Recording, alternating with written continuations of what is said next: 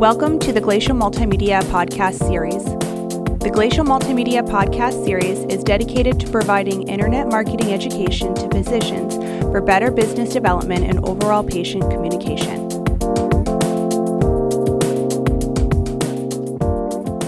Welcome to the latest episode of the Glacial Multimedia uh, Podcast Series. We are really excited to have a special guest on the line today. We have Carrie Liken. She's from Yext and she works as the head of the industry for healthcare. Uh, welcome, Carrie. Thanks for having me. I'm excited to be here. we are very excited to have you, and we're very excited to be uh, partnering with Yext. And I guess to begin, uh, I was wondering if you could just give our listeners a feel for uh, what your role is at Yext and where Yext is as a company.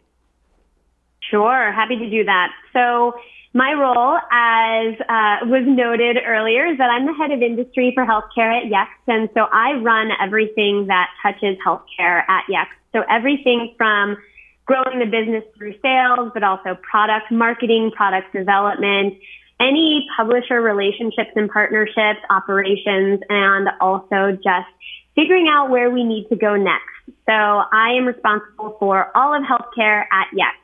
Yext also uh, handles other verticals as well, but I solely focus on healthcare. Okay. And for those uh, practices listening who might not be familiar, um, you know, we, we talk about Yext a lot, and I feel like people are familiar with the company name but may not understand it. Could you give us uh, a feel of what it is and the kind of the Reader's Digest version? Yes, I can. So Yext is a software, it's a cloud-based platform that houses basically searchable information that somebody could be looking for with respect to, in my case, healthcare. So if you are looking for a name of a doctor, an address of a doctor, the phone number of a doctor, or any other searchable or identifiable entities or information related to that doctor, Yext puts that in our platform. But then the secret sauce to what Yext does is that we take that information and through patented APIs, we send that to places like Google, mm-hmm. to places like Amazon Alexa, to Vital, to lots of different websites because we know that patients are not just going to one place to find information and they're not always going to your website to find information. They're going to lots of different places online. Yeah. So Yext enables you to pull it together in one place and then send it in a way that it can be findable and searchable if you are looking for that doctor specifically on other locations online. Yep. Uh, and I think you really hit the nail on the head. And we talk about it a lot um, with our practices. So, I mean, the best example that uh, I always like to use is that we'll we'll talk to doctors, right? And let's say that they work for a practice that has three or four locations, um, mm-hmm. and then you know that means potentially, obviously, you have three or four addresses. You have three or 4 mm-hmm. phone numbers. You probably have you have multiple yes. staff members, and then you have all these online citations, uh, things you know, like you mentioned, your health grades, your whatever it could be, your Yelp, your City Search, and they all have to manage, you know, what it thinks that your address and name and phone number is, and why that's important. Wondering if you could speak a little bit about the implications if uh, a practice or any company really lets that stuff go by the wayside?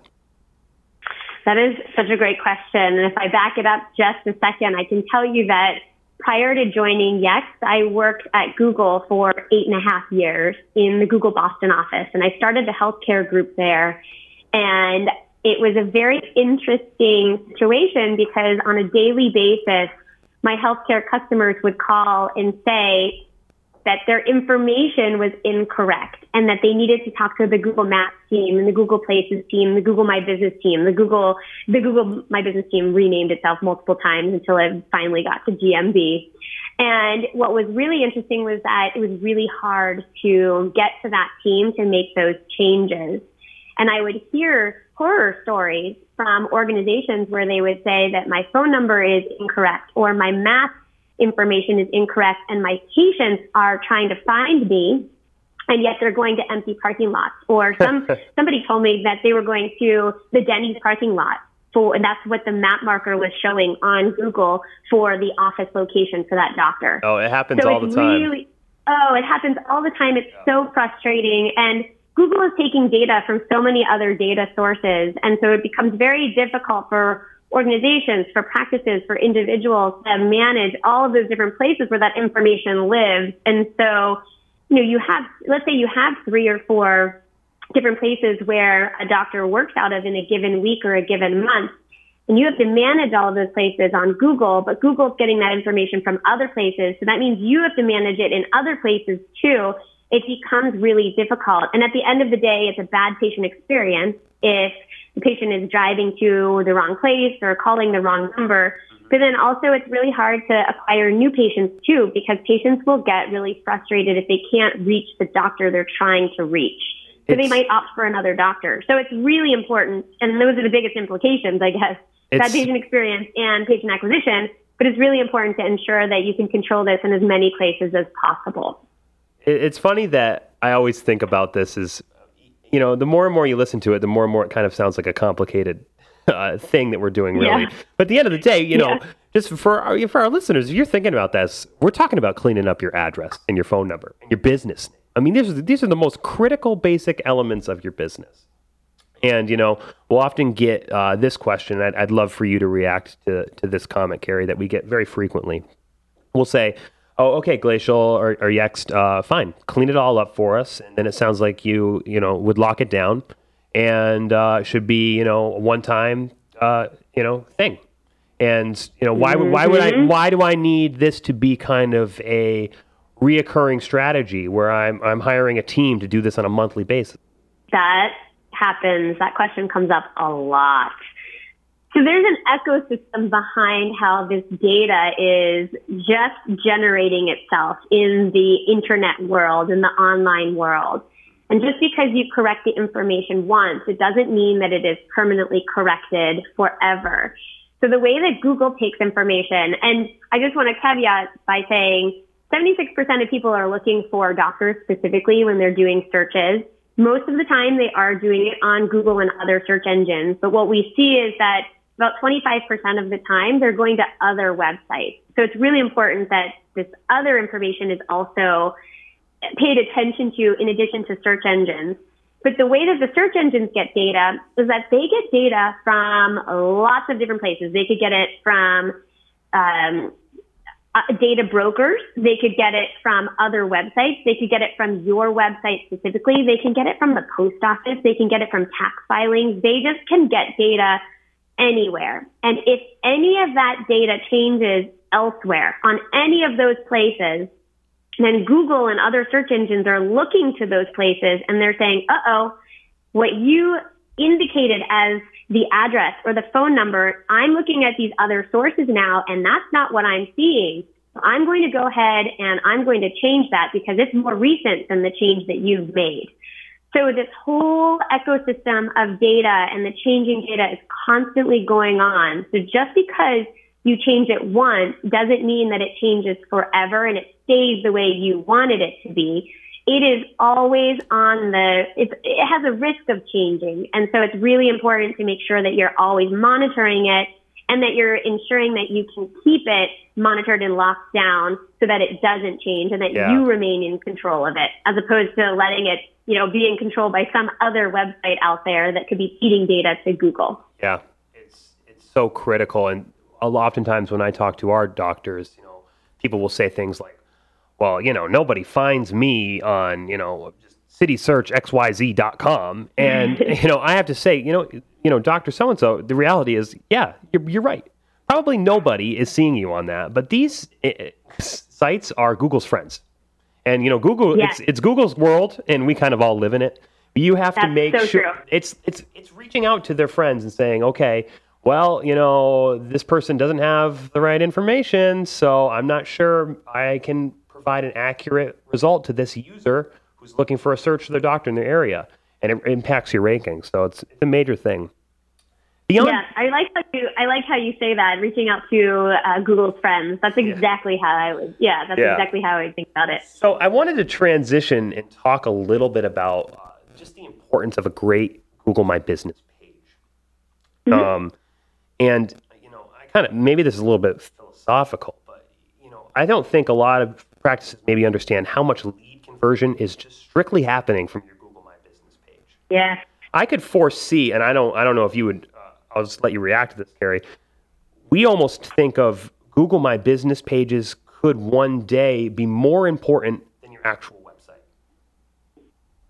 You speak my language. That's exactly. I would agree with you on that one. So it's interesting what we're seeing trend wise, and I saw this when I was at Google as well. So I've been talking about the patient journey for over 10 years, and the patient journey has been a very interesting journey. It's gone from searching and using Dr. Google and just searching for symptoms and conditions and doing so on a desktop device. And then we moved into about five years into my tenure at Google, we moved into the importance and the growth and seeing the adoption of mobile devices and people being able to do healthcare searches anywhere at any time in secret if they didn't want to do it at work, for example, and also in the doctor's office itself. But then what's so interesting is that Google then in 2012 changed how they were surfacing information to the, the searcher. And they created a knowledge card. And that is basically Google's way of saying, I'm not 100% sure exactly what you're looking for, but I know that you don't want to be clicking on 12 or 11 blue links anymore. I'm just going to give you all of this information all in one place, including name, address, phone, clicks to your website, phone number clicks that you can actually call and activate your phone app on your mobile device, reviews, pictures, maps, whatever that might be. And we saw at that point an unbelievable increase in just activation and engagement on those pieces of information within that knowledge card. And we saw declines in traffic to website go down.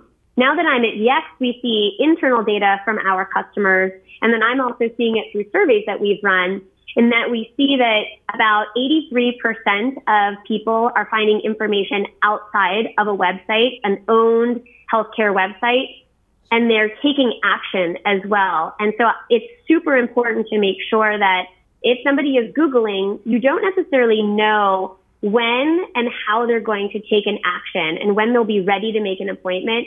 But what we're seeing is that there are far more interaction points on clicks to the URL, on clicks to the phone number, on clicks to the directions, because Google is making it so easy to do that without having to go to the website.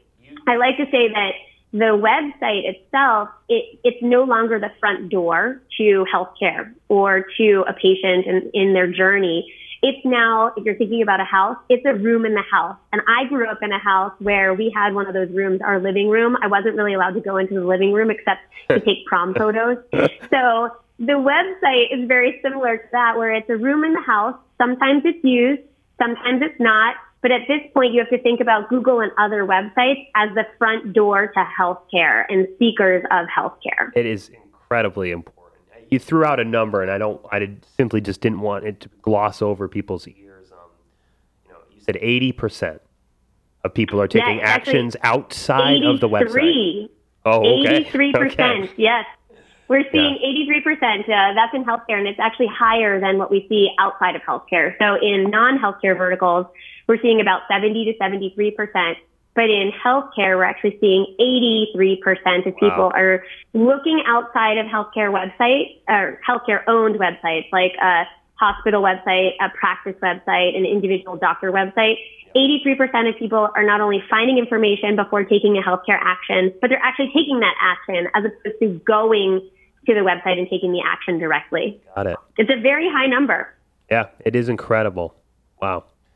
So I, I am just trying to visualize this and put myself in the, uh, in the foot of a practice and kind of have them understand really why uh, the whole comprehensive image of the Google My Business page is so important because you know we talk about it all the time that there's really three factors that will determine whether you get put on that local local map pack, which is the three top rankings that Google serves mm-hmm. any search. So if I'm, um, you know, Paul the patient, and I Google eye doctor, right, and I'm in Portland, Maine currently, it's going to serve me three top recommended uh, locations, and those are determined mm-hmm. by one, the proximity I am to the closest doctor near me.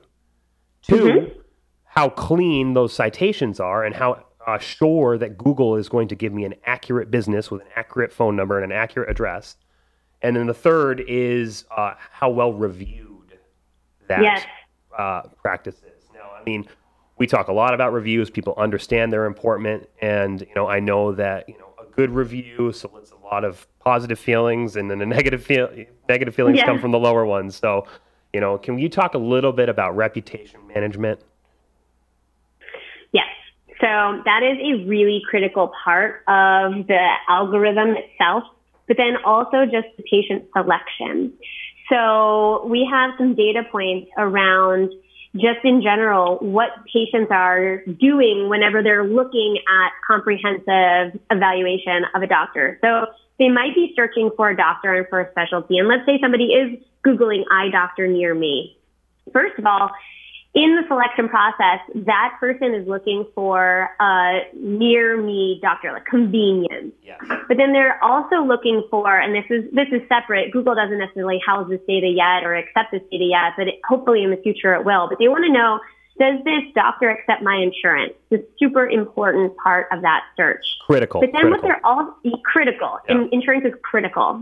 Payment is very important to being able to realize, can I actually go to this doctor? Well, I think But the, uh, doc, oh, just I'm sorry. sorry to interrupt, but um, you know, I think that doctors it's easy to forget that that's a, that's a lot of the apprehension and why people have negative feelings towards going to the doctor is that they're scared of that bill. They're scared. Yeah, they're scared. They don't want to get that bill. They want to make sure that they they can actually pay for their care. And so they want it local and convenient, and they want to make sure that they can get the payment for it, and they want to make sure that that doctor actually has the expertise that they seek to have treated.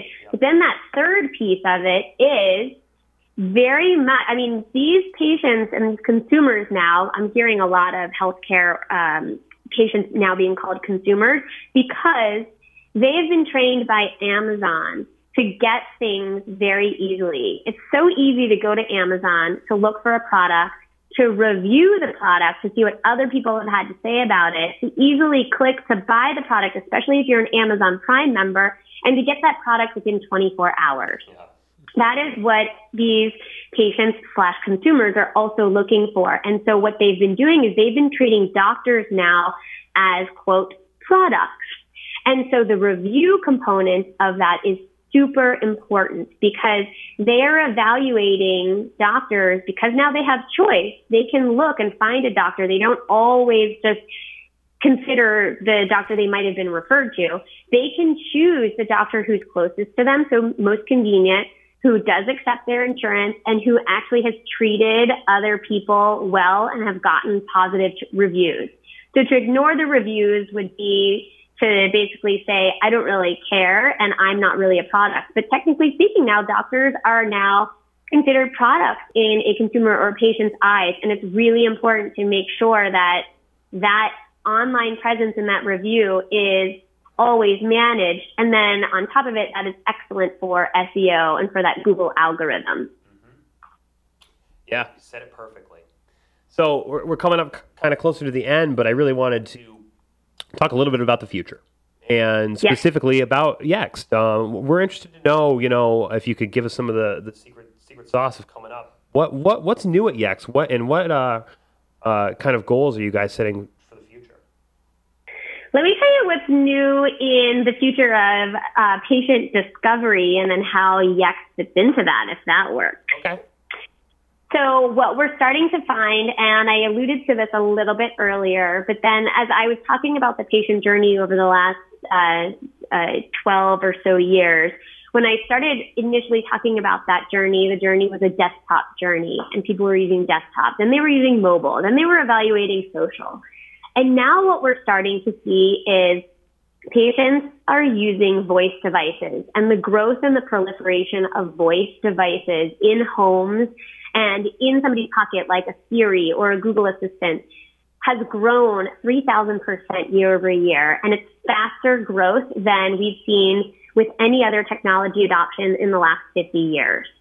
So I ran some surveys uh, just to understand what is voice use- usage and utilization in healthcare specifically. Are people asking healthcare questions? What kind of questions are people asking about healthcare? If they are asking those questions, and what we saw is that in the last 12 months, 15% of people who asked a healthcare question, just in general searching for healthcare, used an Alexa to do so. Yep. It's a pretty high number if you think about it. When Alexa and even Google Home, they don't really give the greatest responses or answers, but people are trying, they're using them. And so, how do you make sure that not only are you discoverable on Google and on Vitals and on Apple Maps and on Facebook, but now you have to start thinking about how do you make sure that you are giving the right answer when somebody's asking a voice question of Siri, of Alexa, of Google Home or Google Assistant. So what Yext is doing is Yext is helping everyone who works with them be prepared for that. So if you work with Yext, you will automatically have your data structured in a way so that it is sent to Google so that it can surface on a mobile device, but can also answer questions when asked of Google Assistant or Google Home. And we ha- we were the first organization to have a relationship to submit our data to Amazon Alexa. So now we have a relationship with Alexa to be able to send data to when that kind of question is asked, healthcare specific. It's so, so we it's so important yeah, to no, be prepared for voice. It, it, it is it is extremely important, and uh, a lot of our practices are benefiting. We talk about Amazon Alexa uh, quite a lot with the practices, and um, voice search is something that we're really excited to be partnering with you guys on. We are we are running up against the the time, Carrie, but um, I just really wanted to thank you for joining us today. It was a pleasure, Paul. Thank you so much. Uh, Twenty minutes goes by certainly fast. Um, yes. We hope that you enjoyed the Glacial Multimedia podcast series uh, and this episode. If you have any questions about uh, Yext, feel free to reach out to us. And if you have any questions for Carrie, uh, we'd be happy to connect you with her. Uh, have a great day. Thank you for listening to the Glacial Multimedia podcast series. For more information in regards to future podcasts or services discussed, please visit www.glacial.com or call us at 207 878 5900.